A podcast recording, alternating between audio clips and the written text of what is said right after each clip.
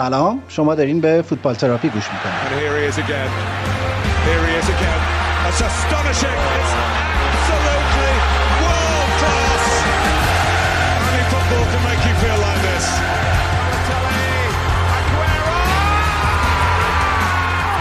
توی این پادکست من ایمان به همراه وحید که ایجنت فوتبال و توی انگلیس زندگی میکنه درباره اتفاقات، حواشی و نقل و انتقالات لیگ برتر انگلستان صحبت میکنه.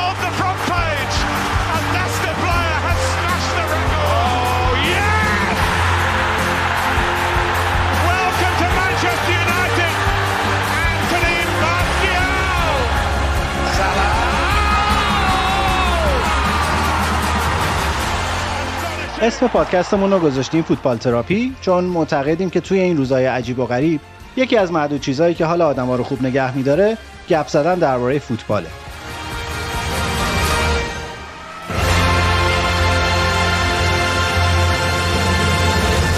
سلام، این 13مین قسمت فوتبال تراپیه. این قسمت رو با شوخی و خنده شروع کردیم ولی خیلی زود رسیدیم به خبر درگذشت ژرار هولیه. J'essaierai d'inventer l'amour Comme un peintre qui voit sous ses doigts Naître les couleurs du jour. مربی که شاید نتونیم بگیم اسطوره لیورپول بوده ولی دوران خیلی خوشی رو با لیورپولیا توی لیگ برتر انگلیس پشت سر بود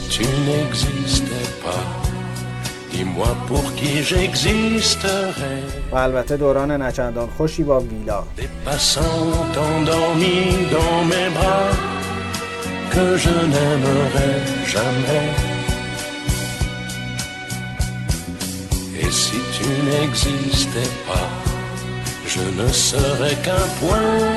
درباره داستان زندگی ژرار هولیه حرف زدیم و رد پایی که از خودش در لیگ برتر انگلیس به جا گذاشت.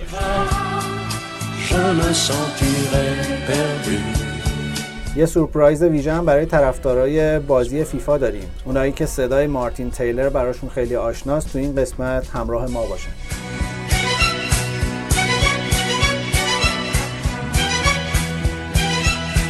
ممنون که ما رو میشنوین. بریم اپیزود 13 هم رو با همدیگه شروع بکنیم.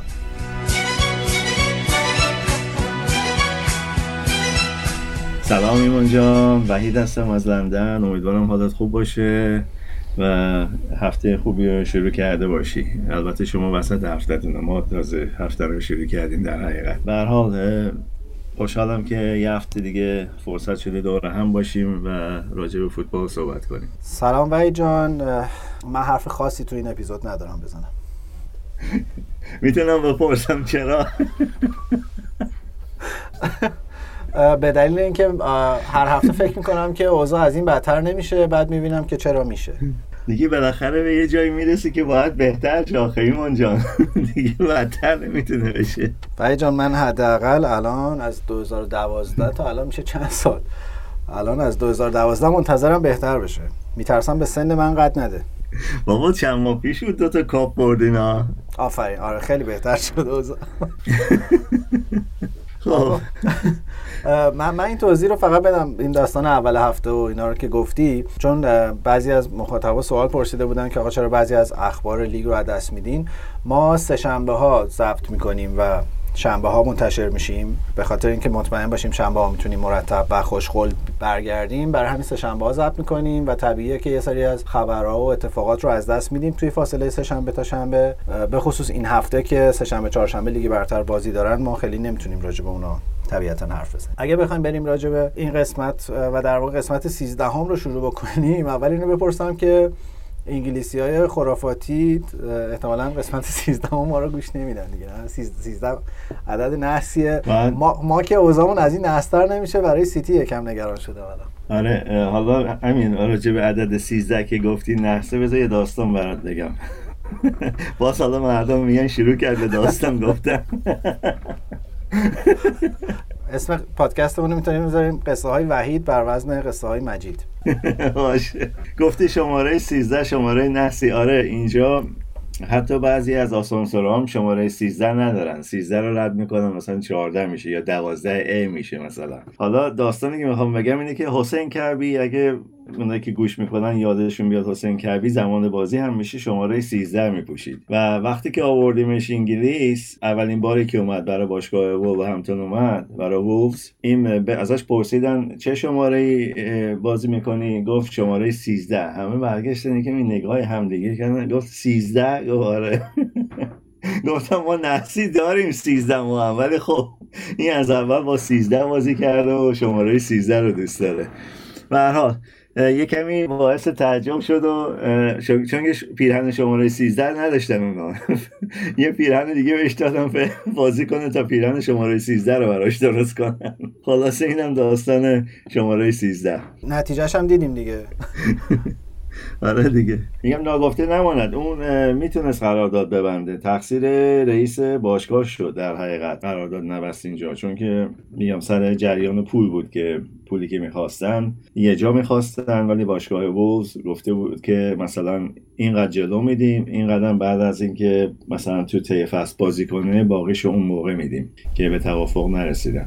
اون موقع فولاد بازی میکرد نه؟ آره فولاد بود، داره فولاد بود و تازه رفته بود تیم ملی، تو ایران هم هنوز اسمش در نرفته بود به اون صورت. بچهای من وحید لیگ برتر رو دنبال میکنن، بعد همیشه براشون سواله که فولاد چجوری هم توی اهواز بازی میکنه هم تو لندن. تو لندن بازی نمیکنه، کجا بازی میکنه؟ نه بچهای من چیز میکنن، فکر کنن فولام همون فولاده. آها خب فکر کنم اون تیم فولاد اون سال فکر کنم این فولامو میزد. راستشو بخوای 6 تا بازیکن ملی پوش داشت اون موقع. آره قهرمان هم شدن تو ایران. ولی خب حالا فولام شما داره اوضاعش بهتر میشه ظاهرا. این هفته لیورپول و یقه لیورپول گرفت. آره لیورپول حتی یکمی شانس آورد مساوی کرد به نظر من، چون که واقعا حق فولان بود سه امتیاز رو بگیره. البته خب بدشانسش این بود که برنلی برد، اینا اومدن دوباره تو ستای آخر با اینکه مقابل لیورپول بازی کردن. ولی خب اگه بخوای شرط ببندی رو تیمی که بالا بمونه، من فکر کنم فولان بتونه خودشو بیرون بکشه از این ستای آخر. من فکر میکنم برایتون بیفته تو این ستای آخر امسال. تو جزو دشمنان برایتون حساب میشی در کنار پی اس جی؟ دشمن نه، من نمیفهمم این فلسفه‌ای که کریس هیوتون رو بیرون کردن و این آوردن که مثلا استایل فوتبال بهتری بازی کنه و نمیدونم گلای بیشتری بزنه و راحت بمونه لیگ برتر. این تو این 2 سال گذشته این کارو نتونسته انجام بده. من نمیدونم اینا واقعا چرا به این مثلا قرارداد 5 ساله بستن که یکی نیاد اینو بخواد برداره ببره یه جای دیگه. حالا بفرما، هی گفتین جهانبخش رو بازی نمیده، بازی داد 3 تا خوردن، خوب شد الان آرومی. خب تقصیر جهانبخش شد آخه. جهانبخش یه پاس خیلی خوب داد که کی بود خدای نتونست اصلا چیز بود، ولبک بود که نتونست اصلا هیچ کاری باش بکنه. خود جهانبخش بود اون 100% میزد تو گل. آخه بابا ولبک دروازه خالی هم نمیتونه گل بزنه، برای چی این آوردنش؟ من نمیدونم والله. اصلا همین که ولبک هنوز زنده است برای من خیلی، بازیکن قدیمی خودتونه اختیار دارید، متعلق به شهر منچستر ما دخالت به شهر یونایتد منچستر. آره بازیکن یونایتدیه، ولی میگم آرسن ونگر این آورد آرسنال. اونم نمیفهمم چرا این آورد آرسنال، بازیکنی که بیشتر دوران بازیشو مصدوم بوده و اگه نگاه کنی بازی دقیقه هایی که بازی کرده با تعداد گلایی که زده همچین ریشیوی خوبی نیست. به هر حال بعضیا شانسشون چی میگن گل کرده دیگه. آره حالا که راجع به زنده ها و مرده ها داریم حرف میزنیم، بعد از این شروع خوشحال بریم سراغ خبر درگذشت ژرار هولیه که جزو مربیای میشه گفت موفق فرانسوی بود که توی انگلیس با لیورپول و استون ویلا 2 تا دوره نسبتا متفاوت رو داشت. خبر نسبتا شوکه کننده‌ای بود چون 74 سالش بیشتر نبود و شاید یه خورده الان غافلگیر کننده بود خبر درگذشتش. همون مشکل قلبی کهنه‌ای که حداقل 20 سالی بود درگیرش بود، بالاخره باعث شد که ایست قلبی بکنه و فوت کنه. Impressive welcome. Why am I here? Roy wanted me to come and I wanted to come to Liverpool Football Club on the condition he would stay on and we work together. We thought it would be a good job, excellent in fact for the club to bring our mutual expertise and mutual experiences, knowledge and mine together and to work together. And that's why we will manage the club, the Liverpool Football Club, together, and that's how we've come to be joint manager. I'm now here to work for Liverpool Football Club with Roy on a joint responsibility basis, which is new, we know, but we'll make our best, of course, to fulfill the players, the fans, the directors, yours, expectation, of course. And to come to that is not been easy. But it is easy to understand that it's been a very long process.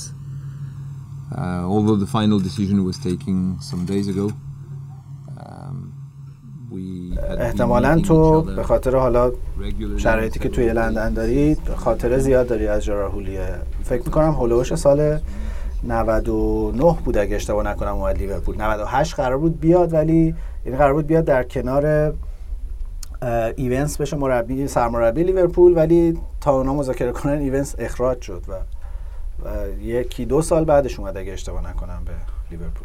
آره 98 قرار بود بیاد که در حقیقت بیاد با روی ایونس کار کنه، ولی جولای 98 اومد، در حقیقت جولای 98 اومد لیورپول اگه درست به خاطر بیارم. با ایونس هم کار کرد، ولی میخواستن که در حقیقت هر دوشون مربی باشن که این کار نکرد در حقیقت، این روشی که لیورپول میخواست انجام بده، چون که یکی از خودشون میخواستن و یکی میخواستن بیارن که به اصطلاح باشگاه رو زیر رو کنه. میخواستن اون کاری که در حقیقت مثلا آرسن ونگر انجام میده، اینام از تجربه هولیه که با فدراسیون فوتبال فرانسه کار کرده بود، آکادمی‌های مختلفی ساخته بود، باشگاهایی که به اصطلاح مربیشون بود همیشه موفق بودن، حتی باشگاهایی که مثلا دسته 5 بودن آورده بودشون تا دسته 2 فرانسه، و با خود لیون کار خیلی به اصطلاح شگفت انگیزی کرد، آوردشون دسته 1 و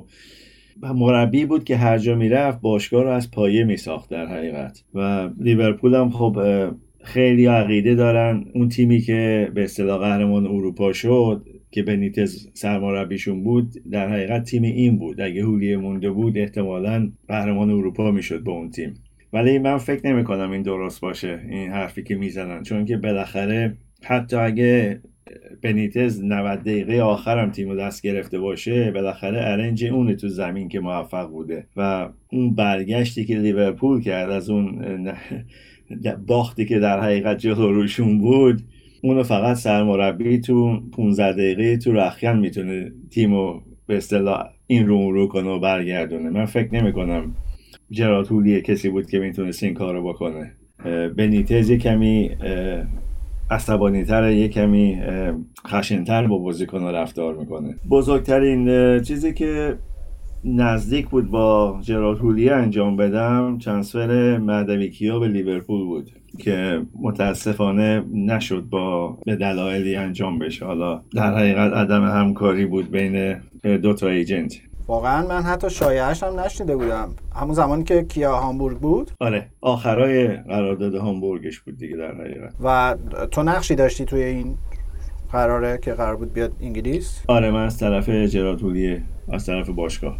و ایجنت کیان ازش که این اتفاق بیفته؟ ایجنتش با یه ایجنت انگلیسی دیگه شروع کرده بود صحبت کردن. اینا ایجنسی بزرگی هستن و اینا در حقیقت قرار بود براش یه جای باشگاه تو انگلیس پیدا کنه. ما از رابطه‌ای که با جرارد هولیه داشتیم باش تماس گرفتیم با ایجنتش و صحبت کردیم و اینا اول خیلی در حقیقت طرفداری کردن از این کارو، بعد که جدی شد در حقیقت به ما گفتن که خب ما اینو میخوایم از طریق این ایجنت انگلیسی انجام بدیم. گفتم که خب ما این کارو کردیم، اینا با این ایجنت انگلیسی اگه میخواستن کار کنن خب خودشون مستقیم میرفتن کار میکردن. ما اون موقع رابطه خیلی نزدیکی با جرارد هولیه داشتیم به خاطر آشنایی که من تو فوتبال داشتم. اتل استیل یکی از ایجنت های قدیمی بود و در حقیقت این خودش لیسانس زبان بود و 5 تا زبان اروپایی صحبت میکرد و با ژرارد هولیه همیشه فرانسوی صحبت میکرد و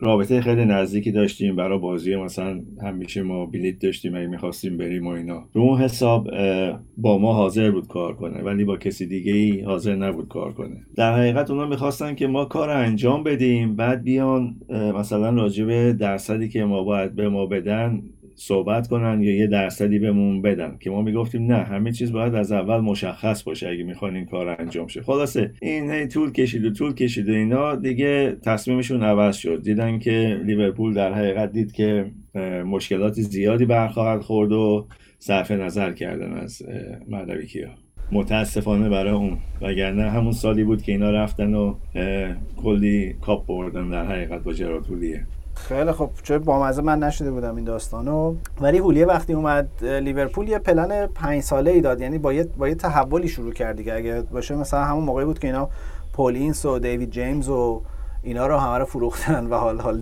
دیوید جیمز یادم افتاد، اعصابم خورد شد. اینا رو فروختن. همون فصلی بود که مک‌منمن رفت از لیورپول که فکر کنم مک‌منمن قراردادش آزاد بود، یعنی بازیکن آزاد رفت رئال اگه اشتباه نکنم و به جاش رفتن سامی هوپیا. آره من بازیکن آزاد بود. و به جاش رفتن سامی هوپیا و دیتمار هامان و ولادیمیر اسمیچر و اینا رو اضافه کردن و بازم اگه درست یادم بیاد همین هولیه بود که جیمی کراگر و ژرارد و اینا رو آورد از تیم جوان‌ها آورد تو ترکیب اصلی و فکر کنم اولین کسی که بازوبندو داد به ژرارد هم خود هولیه بود. آره. و برای همه این چیزا، یعنی اون پلنه، هرچند که یه سری بازیکن عجیب و غریبه هم همیشه اون لا بودن که مثل تیتی کامارا و اینا. وستول گلرش همچین توفه‌ای نبود، من نمیدونم چرا اونو آورد. از دیوید جیمز که توفه تر بود دیگه بالاخره.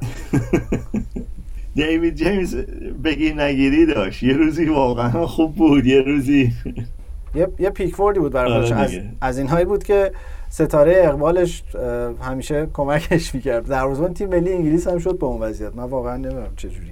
بیشتر شبیه راکستارایی بود که توی بارا و اینا می‌خوندن. دیوید جیمز نقاش خیلی خوبی هم هست. نقاش ساختمون خیلی خوبی میکنه. واقعا نه نقاشی هر چیزی، مثلا عکسای مختلف میتونه بکشه. نقاش واقعا خوبیه با آبرنگ و رنگ روغن و نمیدونم اینا خیلی قشنگ میکشه. یه بازیکنی که من نمیدونم چرا هولیه آورد امیل هسکی بود تو لیورپول. نمیدونم اونو چرا آورد. آره میگم کلا تو حالا اون دوره ترانسفرها که تقریبا یه خونه تکونی بزرگ توی لیورپول اتفاق افتاد، بازیکن‌های عجیب غریب هم لابلاش بودن ولی یه نسلی رو آورد تا چند سال. مثلا سامی هوپیا واقعا مدت‌ها تبدیل شد به بازیکن کلیدی لیورپول یا دیتمار هامان و خب اون ستایی که از آکادمی آورد کراگر و اوون و ژرارد و یه تحولی اتفاق افتاد دیگه. اونا یه بار سوم شدن، یه بار دوم شدن با ژرارد هولیه. فکر کنم این دومیه بهترین عنوانی بود که لیورپول تا مدت‌ها داشت توی لیگ برتر و توی اف ای کاپ جام بردن، توی جام یوفا و سوپر کاپ هم باز اگه درست یادم بیاد بایر مونیخ زدن تو سوپر کاپ. از اون دوره‌هایی بود که طرفدارای لیورپول دوباره امیدوار شدن که بعد از سال‌ها میتونن قهرمان بشن ولی خب کلاً آدم خیلی خوششانسی نبود دیگه. این مسئله حمله‌های قلبیش همیشه کار دستش میداد. توی بازی لیدز و لیورپول بود اگه اشتباه نکنم که بین دو نیمه حمله قلبی گرفتار حمله قلبی شد و بردنش بیمارستان. و یه 4-5 ماهی نبود. درسته 4-5 ماه نبود. آره. و فیل تامسون اون موقع به اصطلاح کار رو دست گرفت تو لیورپول وقتی که اینا بردن بیمارستان و باید تو خونه استراحت میکرد و اینا. ولی آره لیورپولیا انتظار داشتن که لیورپول بیاد و لیگو ببره با ژرارد هولیه و ممکن هم بود ببره. و اصولا مربی خوششانسی نبوده. مربی تیم ملی فرانسه شد بعد از اینکه تمام کارها رو برای فرانسه انجام داد و اینا. سال 92 بود فکر کنم، 93 اخراج شد چون که فرانسه به جام جهانی 94 نرسید و دلیلش این بود که دوید جینولا توپو گرفت و تقریبا دقایق آخر بازی بود، چیزی نمونده بود بازی تموم شه و به جای اینکه این توپو ببره مثلا کنار پرچم و اونجا وقت تلف کنه، رفت گل بزنه و توپو گرفتن و بالاخره بازیو باخت فرانسه، اون بازیو که باعث شد اینم نوامبر 93 بود فکر کنم اخراج بشه از تیم ملی فرانسه. ولی تو تیم ملی فرانسه خیلی کار کرده بود، اون آکادمی که ساختن تو فرانسه که بازیکن‌های جوان خوب بیرون میداد، یکی از کساش همین ژرارد هولیه بود که اونو ساخت و آخر کارم که به اصطلاح شده بود تکنیکال دایرکتور ردبول، تیمای ردبول مثل سالزبرگ و نیویورک ردبول و فکر کنم نیویورک ردبول اگه درست یادم باشه و یکم تو آتریش هست لایپزیگ تکنیکال دایرکتور لایپزیگ هم بود. اطلاعات خیلی خوبی داشت ژرارد هولیه، بازیکن‌های زیادی هم میشناخت، مخصوصا تو لیگ‌های فرانسه، مخصوصا لیگ‌های پایین فرانسه، همیشه اونجاها به اصطلاح دست داشت، بازیکن‌ها رو میشناخت، در تماس بود باشون. این آخرین پروژه‌ای که داشت هد گلوبال فوتبال چیز بود دیگه، ردبول بود. حالا اون آمریکا و برزیل و اتریش و آلمان که شعبه دارن. این سال 98 هم دستیار مجاکه بود دیگه. آره در حقیقت باید اون موقع مربی تیم بود ولی خب کارو بهش ندادن دیگه اون موقع در حقیقت، ولی حق این بود اون موقع مربی باشه. ولی خب پشت صحنه این خیلی کار میکرد برای امیل ژاکه. وقتی هم که بردن امیل ژاکه بهش گفته بود که این جام جهانی در حقیقت تو بردی. میگم هیچ وقت خودش به عنوان مربی نتونست با آرزوش برسه و با فرانسه بره جام جهانی یا جام جهانی ببره. فکر میکنم 2004 بود که از لیورپول رفت و رفت دوباره یه دوره فرانسه و 2007 هم به خاطر همون مسئله ناراحتی قلبیش اعلام بازنشستگی کرد، ولی دوباره 2010 برگشت انگلیس و شد مربی آستون ویلا بعد اینکه مارتین اولیل که من خیلی دوستش دارم اخراج کردن از ویلا. موقع با گری مکالیستر تیم شدن و شدن مربی ویلا، ولی اصلا دوران خوشی تو ویلا نداشت. نه دوران خوشی نداشت چون که واقعا این مریضیش بهش گفته بودن در حقیقت رو نیمکت دیگه نباید بشینی چون که مرض قلبی بود و گفته بودن فشار رود زیاد خواهد بود وقتی رو نیمکت هستی. بهش توصیه کرده بودن که رو نیمکت نشینه و نه دیگه اون ژرارد هولیه قبلی نبود راستشو بخوای. این کار رو نیمکت نشینی دیگه در حقیقت ازش بر نمی اومد راستشو بخوای و خیلی هم فوش خورد تو ویلا. یعنی شروعش که خیلی بد بود، فکر کنم 21 امتیاز تو 20 تا بازی همچین چیزی و خیلی یادمه که فشار خیلی زیادی روش بود. اونجا هم دوباره یه مسئله چیز پیدا کرد، یه ناراحتی قلبی پیدا کرد که یه دوره‌ای دوباره رو نیمکت نمی‌نشست و مکالیستر در واقع کار تیمو می‌کرد و بازیکن مورد علاقه طورم اون رفت از تاتنهام قرض گرفت دیگه. کایل واکر اون موقع اومد ویلا و کایل واکر هم از ایناست که از بین نمیره، همیشه هست. نه هنوزم سرعتش داره، اون سرعتش از بین بره فقط اونم نزدیک و کار دستمون بده دیگه. هفته همین شنبه که گذشت شانس آورد به رشفورد آفساید بود قبلش. اونم قیافش از ایناست که بیشتر به نظر میرسه باید تو کارتل‌های مواد مخدر و اینا کار کنه تا در دفاع راست سیتی. یه نکته هم راجع به هولیه بگم و بعد میتونیم این تیکر رو تمام کنیم. من داشتم مصاحبه هاش رو نگاه میکردم و این یادبودایی که براش گرفتن، چقدر خوب انگلیسی حرف میزد به عنوان یه فرانسوی که معمولا همیشه ته‌لهجه فرانسوی ها تو گویش انگلیسیشون هم هست، ولی خیلی تمیز و خوب حرف میزد انگلیسی رو. آره هولیه بهتر از همشون حرف میزد. حتی آرسن ونگر هم اگه گوش کنی چیز فرانسه لهجه فرانسوی داره وقتی صحبت میکنه، ولی خب خیلی کمتر از اون اوایل که اومده بود. آره ونگر که هنوزم به صورت عمودی انگلیسی رو حرف میزنه، درازن همه کلمه اونو برمیگردونه آرسنال. باور کن میاد اگه بهش بگن دوست داره برمیگرده. آره اون برمیگرده 100% برمیگرده. نه اشتباس اگه برگرده دیگه بس بابا. یکی بود قبل از اینکه آقا آرسن ونگر بگن در حقیقت برو، گفت که این تماشاچی‌های آرسنال نمیدونم ممکنه این تصمیم رو بعد پشیمون شن راجع به این تصمیم وقتی که این برو ببینن باشگاه ازش بدتر میشه. حالا اگه این بابا باشش میگه من این حرف رو ببین چند سال پیش زدم ها. طبق الگوی فرگوسن اینم پیش بینی میشد که اینجوری بشه، ولی منم موافقم آقا اصلا اون دوره اون عصر تمام شده، بذار اسطوره بمونن اینا. حیف الان برمیگردن اینجا کلا یه چیزایی نابود میشه. منم معتقدم کوچی که از یه باشگاهی رفت دیگه نباید برگرده، یا هر کاری. من معتقدم اگه شما رفتی از اونجا، حالا چه برای شرکتی کار میکنی چه برای باشگاهی بازی میکنی، وقتی رفتی یه دلیلی داشته که خواستی بری، بنابراین دیگه برگشتن نداره راستش بخوای، مگه اینکه مثلا پرویز مظلومی باشی. ایران بحثش فرق میکنه با جای دیگه. وطنم این شکوه پا بر جا، در دل التهاب دوران ها، کشور روزهای دشوار، زخمی سربلند بحران ها. باید بریم یه گپی راجع به ترانسفرها بزنیم. هرچی داریم به ژانویه نزدیک میشیم شایعه هم زیاده دیگه. چند تا بازیکن داریم که تو باشگاهاشون بلا تکلیفن و خیلی طبق معمول باشگاه انگلیسی جزو اولین مشتریاشون تو شایعه ها اسمشون گفته میشه. از همه معروفتر الان کینگزلی کومنه که به نظر میرسه با بایرن تمدید نخواهد کرد و حالا زمستون یا تابستون بالاخره از اونجا خواهد رفت. یه شایعه عجیبی بود که چلسی میخوادش که نمیدونم میخواد کجا بذارش. یه شایعه دوباره طبق معمول یونایتد بود. تو چیزی شنیدی راجبش یا نه؟ یونایتد و چلسی آره، هر بازیکنی میخواد بره به اینا وصل میشه. الابا هم قراردادشو تمدید نکرده.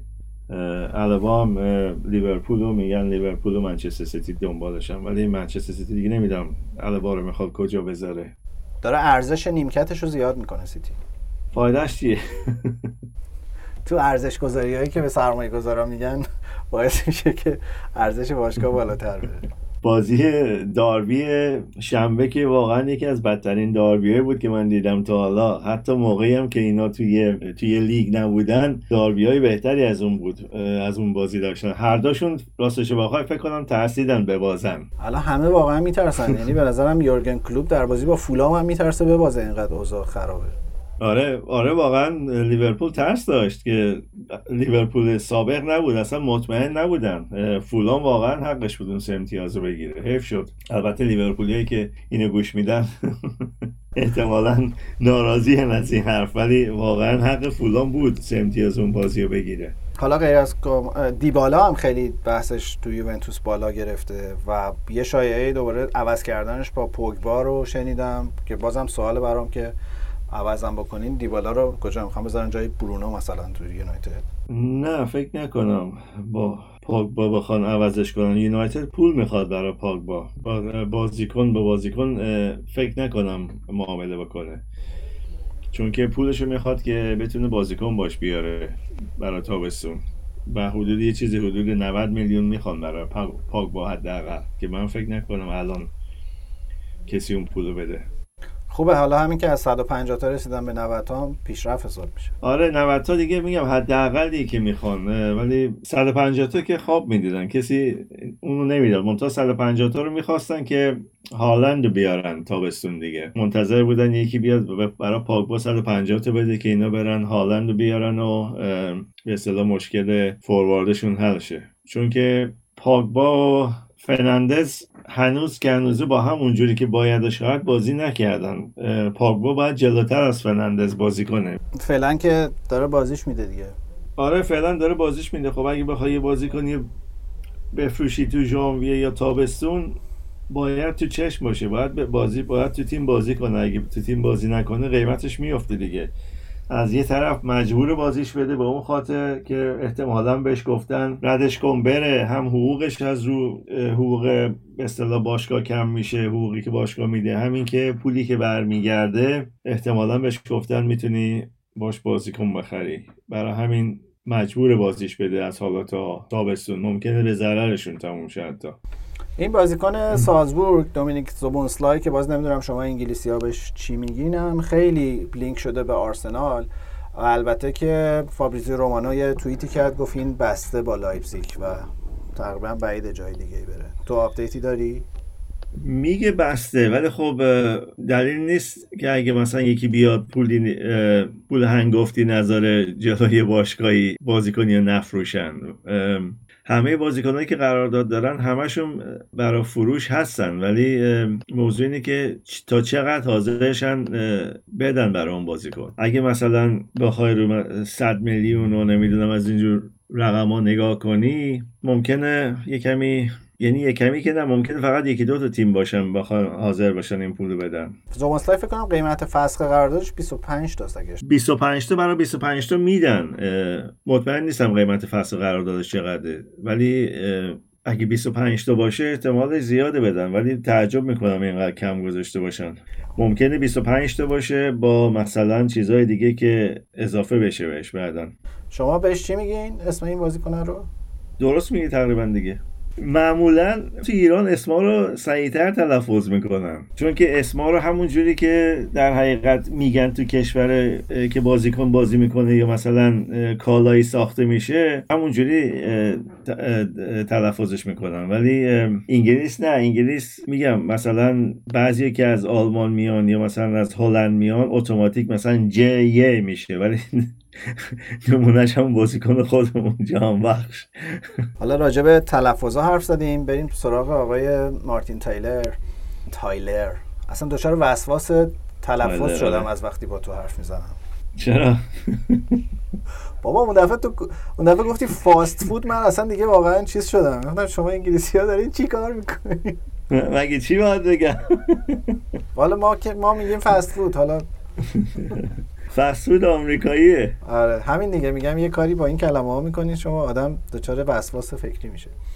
آقای تایلر برای فیفا 21 دیگه گزارشگر بازی نیست و این خیلی اعتراضای زیادی رو همراه داشته، چون واقعا یه بخشی از خاطرات حالا ما و احتمالاً جوانتر از ماها تو بازی فیفا گزارش‌های مارتین تایلره. من یه کمی توجه کردم تو اسکای امسال کم بهش بازی گزارش میدن. بازنشسته شده یا داره یه کار دیگه میکنه؟ مارتین تایلر ظاهرا دو تا کار داره. یکی اینکه گزارشگر، البته گزارشگریشو خیلی کم کرده به خاطر اینکه رفته در حقیقت دنبال کار کوچینگ. یه تیم در کنفرانس این به اصطلاح کوچ میکنه و یه اسیستنت کوچ ورکینگ هم هست توی چمپیونشیپ. حالا من نمیدونم واقعا این کوچینگ بجاشو داره، احتمالاً داره دیگه. نمیدونستم که مثلا حتی تا لایسنس ایش هم گرفت، چون که الان یه چیزی که باید داشته باشه اینجا. میتونی مطمئن باشی که از 80% مربیای فعلی فعال در لیگ برتر بیشتر فوتبال دیده. 100% بیشتر میدونه راجع به فوتبال، چون که کلی سال داره بازیکن‌های بزرگ دنیا رو، مربیای بزرگ دنیا رو، بازی‌هاشون رو از نزدیک، تاکتیک‌هاشون رو از نزدیک قشنگ دیده دیگه. بنابراین 100% یه چیزایی یاد گرفت. میدونی که در ایران مسیر برعکس، سرهنگ میشن بعد مربی فوتبال میشن بعد میشن مفسر فوتبال. اگر من میخواستم مثل 25 سال قبل گزارش بکنم الان شاید بیننده وقتی میگفتن گزارشگر بازی مثلا شالکه با آکسبورگ امروز علی فرد یا تمایلی نداشت، ولی الان وقتی میگن گزارشگر این مسابقه مثلا سرهنگ علی فرد، همه میگن بشینیم ببینیم این امروز چی میگه. آره. و چون من در گزارش در واقع هم از طنز استفاده میکنم به شکل محترمانه، هم از تفسیر و تحلیل، چون مربی درجه‌ای که فوتبال هستم و صلاحیتش رو دارم و اجازهش رو دارم و یه پکیجی رو تقدیم بیننده میکنم به عنوان گزارش دوست. که دوست دارن باز همون شگردی که داره حرکت در عرض و توی در مسیر برعکس میرم. آخرش هم میشم منتقد گواردیولا و دفاع خطی. با کدوم بازیکن‌ها میخوان اون سیستم رو بازی کنن آخه؟ نه اینکه یه اعتقاد جدیه که اگه اون بازیکنایی که گواردیولا داره به ما بدن ما هم همین نتیجه رو میگیریم. خب خیلی از مفسرهای فوتبال ایران رو کاغذ همه تیم‌های دنیا رو میتونن ببرن. تئوری خوب بلدن، ولی تو زمین متاسفانه تیم ملیمون تا زمان قبل از کیروش نشون داده بود دیگه. مربیایی که ما داشتیم از نظر به اصطلاح تاکتیک واقعا کم میآوردن در مقابل مربیای بزرگ یا حتی مربیای همون ناحیه تو بازیای به اصطلاح جام ملت‌های آسیا، جام باشگاه‌های آسیا. این چیزی که اینا میگن که خیلی خوب مثلا میرن لایسنسشون رو میگیرن، امتحاناشون رو قبول میشن و اینا، فرق میکنه با اینکه واقعا تو زمین تجربه پیدا کنی و پایه شروع کرده باشی، با بازیکن‌های به اصطلاح ضعیف‌تر کار کرده باشی، اونا رو بهتر کرده باشی. مثلا یه کاری که خب گواردیولا کرده، من از نظر مربیگری خب مربی موفقی بوده، اینو نمیشه بحث کرد راجبش، ولی اونقدری که مردم میگن موفق بوده با امکاناتی که در اختیارش بوده، جام باشگاه اروپا رو نبرده به اندازه که باید ببره. مثلا انشلاتی، مورینیو و مربیای دیگه بودن که با امکانات خیلی کمتر، با بودجه خیلی کمتر اون جامو بیشتر بردن. از این سیستمی هم که بازی میکنه میگه من فقط یه سیستم بازی میکنم. البته در مقابل یونایتد اصلا سیستم خودش رو بازی نکرد، یه سیستم خیلی محافظه‌کارانه بازی کرد که فقط بازی نبازه. سیستمی که بازی میکنه، سیستمی که میگه من کار ندارم تیم حریف چجوری بازی میکنه. همین باعث شده که تو دردسر بیفته در مقابل خیلی از تیم‌ها تو لیگ برتر، وقتی که الان یه چند سالی هست اینجاست و سیستم بازیشون رو شناختن. فقط تنها تیمی که نمیتونه از پسش بر بیاد برنلیه. هر وقت میاد اونجا اگه بگی با کدوم تیم میخوای بازی کنی، من ترجیح میدم 30 تا بازی با برنلی تو سال بکنم، میدونم حداقل 29 تاشو میبریم. باید اینقدر دوست دارم چیزایی که میگم و جدی میگیری. بعد حالا من به لهجه ها گیر میدم، میگی چرا اینجوری میگی؟ آنچلوتی رو شما میگین انشلوتی؟ آره.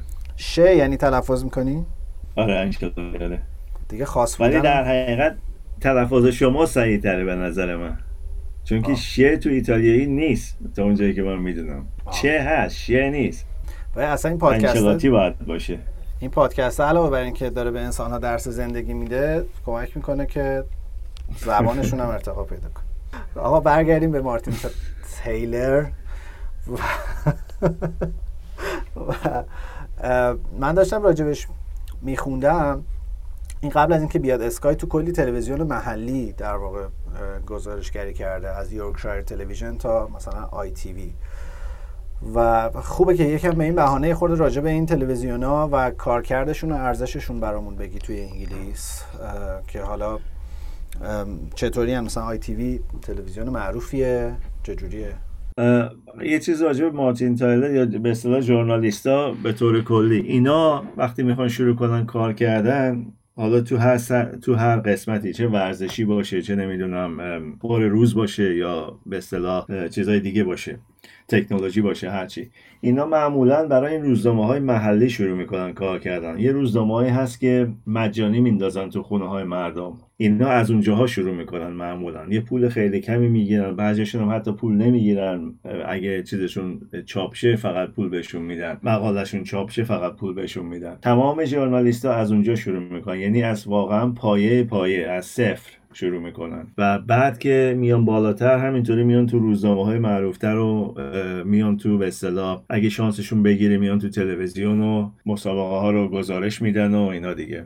حالا انگلیس به طور کلی الان 4 تا به اصطلاح کانال تلویزیونی خودش داره که بهش میگن ترستریال تیوی، یعنی از طریق ساتلایت و کیبل و اینا نیست، که یکی بی بی سیه که خودش 4 تا 5 تا کانال داره، آی تیویه که 2 تا کانال داره، کانال 4 که اونم خودش 2 تا کانال داره و کانال 5 که اونم 2 تا کانال داره. اینا معمولا برنامه‌های، مخصوصا بی بی سی، برنامه‌های دست اول خودش درست میکنه. یه زمانی بود که تمام ورزش‌ها رو تقریباً بی بی سی و آی تی وی داشتن. بی بی سی تمام اف ای کاپ‌ها رو داشت، تنیس ویمبلدون رو داشت، آی تی وی بعضی از فوتبال‌ها رو داشت و اون ای اف ال کاپ رو داشت. که بعد اسکای اومد و به خاطر پول زیادی که دادن و اینا تمام این چیزها رو در حقیقت از بی بی سی و آی تی وی گرفتن. الان شبای شنبه بی بی سی فقط هایلایت لیگ برتر رو نشون میده. آی تی وی الان دیگه تقریباً هیچی فوتبال نداره. اونا یه مدتی چمپیونز لیگ رو داشتن که اونم از دست دادن و الان دیگه هیچی فوتبال ندارن تقریباً. فقط جام جهانی ها تقسیم میشه بین این دوتا، بی بی سی و آی تی وی. الان امپراتوری اسکای دیگه، عملا همه فوتبال‌های مهم رو اسکای نشون میده. بی تی اسپورت هم مال اسکایه؟ نه، بی تی اسپورت جداست. بی تی اسپورت مال یه چیز تلفن بود، بریتیش تلکام اسمش بود، که فقط تمام خطای به اصطلاح زمینی از اون طریق میشد خطا رو خرید، که اون هم بعد از این که گفتن که باید شرکت‌های دیگه آزاد باشن و بتونن بیان مثلا قیمت بدن برای خطای زمینی و اینا، اون مونوپولیشون رو از دست دادن و بی تی سپورت مال اوناست هنوز، که الان اینترنت دارن، سرویس اینترنتی دارن، فوتبال رو دارن و خود اسکای مثلا سرویس اینترنتی داره، کانال‌های زیاد تلویزیونی داره از کشورهای مختلف که همه اینا رو پکیج میکنه و اگه بخوای فوتبال هم نگاه کنی یه پکیج جدا داره که بهش میگن اسپورتس پکیج که اونم اضافه میکنه بهش و مثلا میتونی یه باندل ازشون بخری. در حقیقت بیتی 1 و 2 الان فوتبال پخش میکنه و منتها فوتبالای به نظر غیر مهم دیگه، بازیایی که احتمالاً خیلی پربیننده نیست. بازی‌ها مثلا BT 1 و 2 بازی‌های منسیتی، لیورپول، یونایتد اینا رو پخش میکنه، تقسیم میشه بینشون، ولی خب اکثریت رو اسکای داره. مثلا دوشنبه شبا رو تقریبا 99% اسکای داره. مثلا گاه‌گداری می‌بینی دوشنبه شب مثلا BT اسپورت فوتبالی داشته باشه یا جمعه شب گاه‌گداری داره، ولی شنبه و یک شنبه به طور کلی بین اینا تقسیمه. یک شنبه که تقریباً اسکای از ساعت بهش میگن سوپر ساندی 3 تا 4 تا مسابقه پشت سر هم زنده داره. شنبه ها هم الان که تماشاچی نمیره 3 تا مسابقه هم زنده شنبه ها هست از ساعت 12 تا دیگه 8 شب، ولی کانال های دیگه فقط هایلایت ها رو نشون، یعنی BBC فقط هایلایت ها رو نشون میده شنبه شب. زندگی در انگلیس پیچیده است، میدونستم از قبل، الان تو داری بیشتر کن.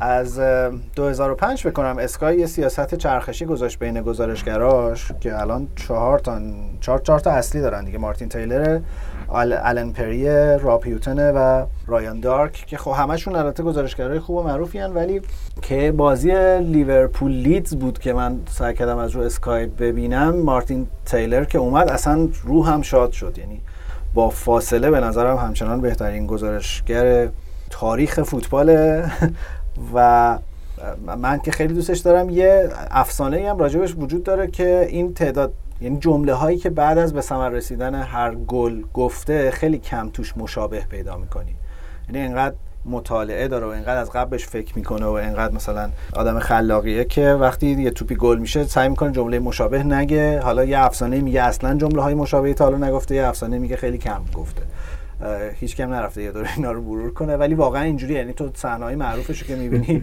چون جمله‌های تکراری نداره. نه و معمولاً کسایی که خوب رپورتاج میکنن خیلی قبل از این مسابقه میشینن راجع به بازیکن‌ها مثلا اطلاعات پیدا میکنن، اطلاعات در میارن، میرن دنبال در حقیقت استاتس بازیکن‌ها، به اصطلاح دیتای بازیکن‌ها، نمیدونم مثلا از کجا اومده، نمیدونم زمان بچگی‌هاش چه کار کرده، نمیدونم از اینجور چیزا.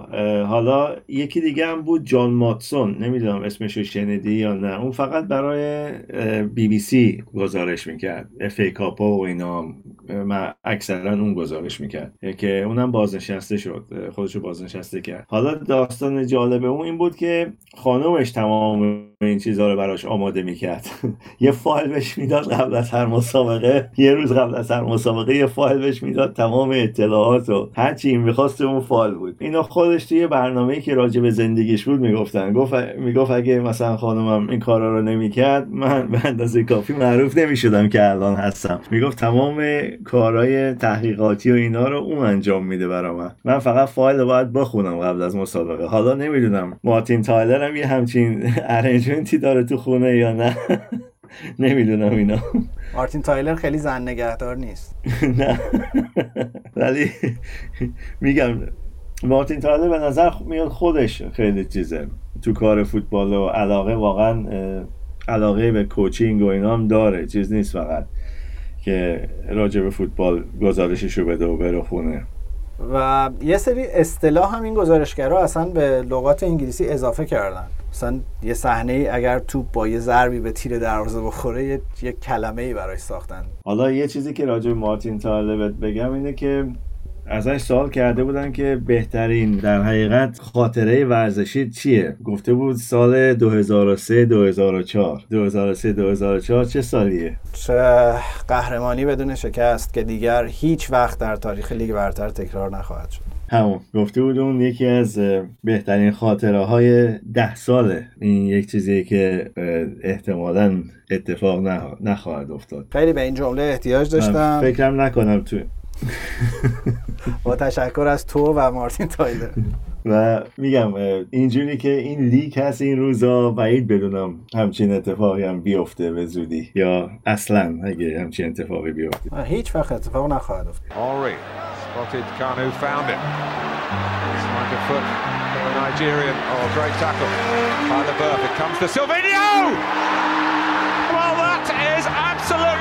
افتاد. Tentative Berger. Oh, and Owen will cross past Dixon. Cross comes Adam. Owen!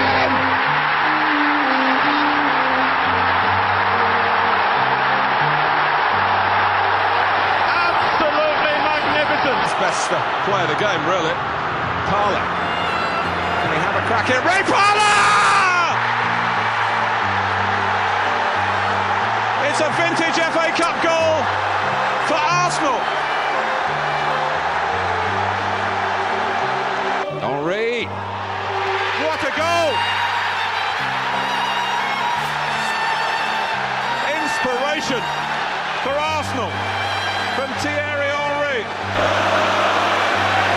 Spurs in full cry here. Lamela!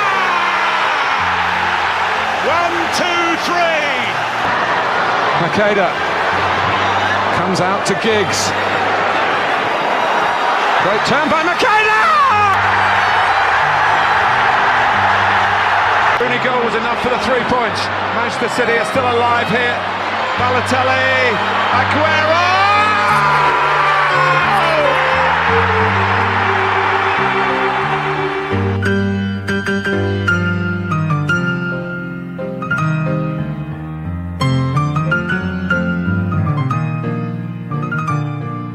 نتیجه حالا این سیاست چرخشی اسکای و مربیگری در تیم‌های کوچیک شده که ما آقای تیلر رو کمتر میتونیم ببینیم. یه چیزی داشتم میخوندم خیلی برام جالب بود، گفتم شاید از این چیزایی که تو برای حال خوب احتیاج داری با تو هم به اشتراک بذارم. این سایت 538 اومده یه تحلیلی کرده که حالا میگه بر پایه یه سری آنالیزهای دیتا و ایناست که من نمیدونم اصلا یعنی چی و چرا و چجوری این کارو کردن، و میگه که شانس سیتی در چمپیونز لیگ از همه تیم‌ها برای قهرمانی بیشتره. گفتم تو اون تعریفو از آرسنال کردی، منم جبران کنم. خوشحالم اینو میشنوم، ولی من فکر میکنم بایر مونیخ تیم سختیه برای بردن. اتلتیکو مادرید تیم سختی خواهد بود، ولی قبول داری که قرعه خوبی بهتون خورد. البته اگر چلسی رد شه. آره قرعه خوبی بهمون خورد، یعنی شاید بهتر از اون شاید بارسلون بود الان. دندون تیز کردین و بایرنی تو حالت فعلی بایرنی هم آرزو شما بود.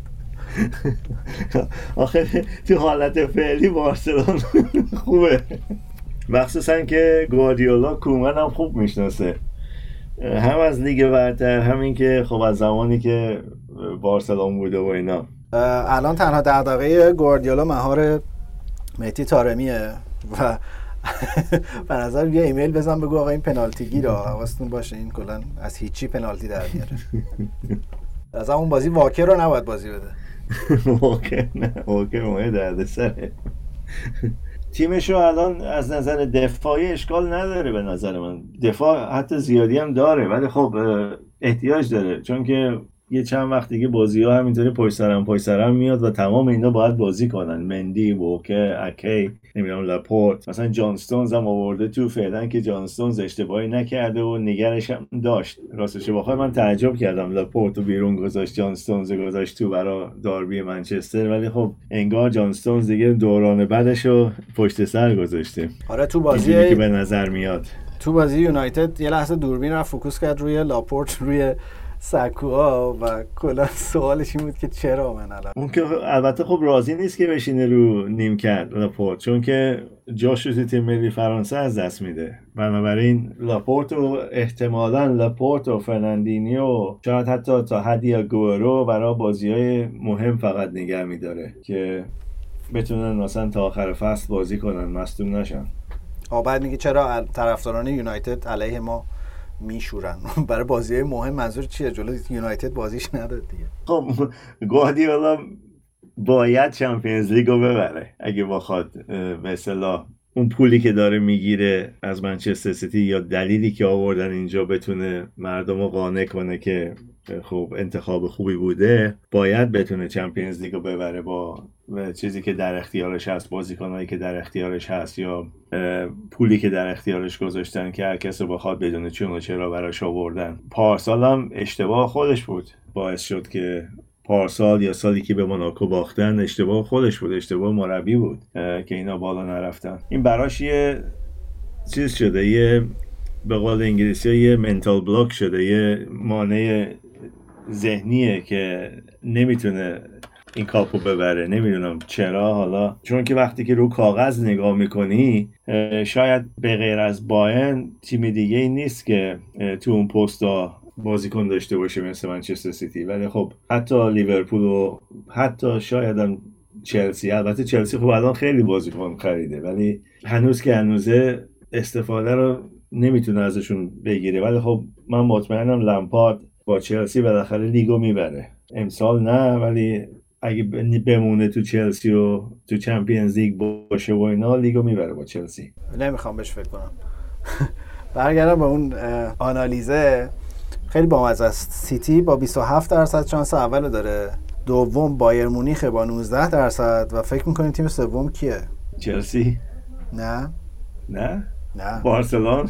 آره سومی بارسلونه، چهارمی لیورپول، پنجمی رئال و اینا با اختلاف درصدای شانسشون پایین تره. حالا من اصلا نمیدونم اینا بر پایه چی تحلیل کردن، ولی خلاصه گفتم حالا منم نمیفهمم اینو. چون که به نظر من رئال تمام تمرکزشو میذاره رو چمپیونز لیگ امسال دوباره. درسته مشکل داره فعلا با بازیکن‌هاش اینا، ولی خب ژانویه نزدیکه، احتمالاً یه تغییراتی تو رئال مادرید داده میشه تو ژانویه. مرسی وحید، من صحبت دیگه ای ندارم، اگه تو نکته ای داری بگو. نه، فقط راجع به ایجنت پاگبا رایولا باز دوباره انگار داره چوبلا چرخ منچستر یونایتد میذاره و اصرار داره که این بازیکن آزاد کنن بره و خیلی با هم عذاب. هفته پیش دقیقا در اوج بازی با لایپزیگ برداشته بود مصاحبه کرده بود که حالا هفته پیشم راجعش حرف زدیم، بعد این هفته مصاحبه کرده گفته ای بابا این سان همه جا هست و هرچی آدم میگه اینا رو منتشر میکنن. انگار که مثلا یه وای صحبن این اتفاق افتاده. خودش میدونه، خودش میخواد اینو منتشرش کنن، برای همین حرف میزنه با خبرنگارا و این چیزا رو میگه، یا مثلا به کسایی میگه که میدونه میرسونن به خبرنگارا. اون احتمالاً میخواد برش گردونه، یا من فکر میکنم بره رئال مادرید. من ولی فکر میکنم بره یوونتوس. فکر نکنم اون پولو بده که منچستر یونایتد میخواد، مگه اینکه بازیکن بده و پول بده. کلاً چون رایولا پشت ماجراست، من فکر کنم یوونتوس خیلی جای راحت تری رفتنش. اون که 100% با ایتالیا کارهای زیادی انجام میده، 100%، و چون که خب آشنایی زیادی داره و رابطه‌های خوبی داره با باشگاه ایتالیایی. ان شاءالله یه قسمت رو کلاً اختصاص میدیم به آقای رایولا. نمیگنجه در این مقال، نمیگنجه راجبش حرف زدن. نه. خیلی خوب، امیدوارم که هفته خوبی داشته باشی. امیدوارم که تو این اوضاع همه سلامت باشن، تو هم همینطور. مراقب خودت باش. یه هفته پرترافیک فوتبالی داریم، هفته دیگه برمیگردیم با کلی سوژه جدید ان شاءالله گپ میزنیم. منم آرزوی سلامتی برای همه دارم و امیدوارم که همه صحیح و سالم باشن و بتونن این پادکست ها رو گوش بدن و لذت ببرن مثل ما که داریم صحبت میکنیم. منم امیدوارم هفته دیگه میبینمتون.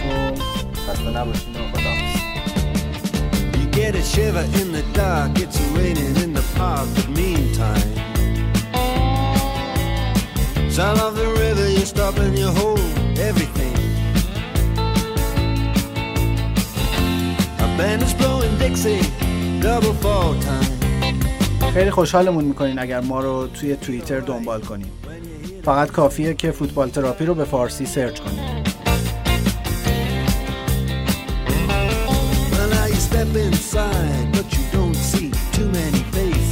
و اگر دوست داشتین به ما ایمیل بزنین، جیمیل فوتبال تراپی پادکست بهترین راه برای شنیدن نظرهای شماست.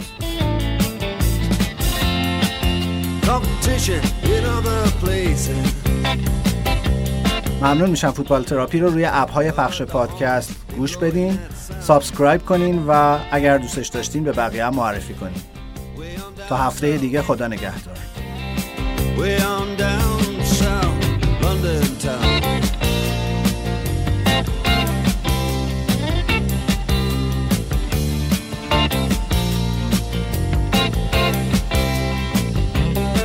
You check out Guitar George, he knows all the chords. Mighty strictly rhythm, he doesn't want to make it cry or sing. If any old guitar is all he can afford, when he gets up under the lights to play his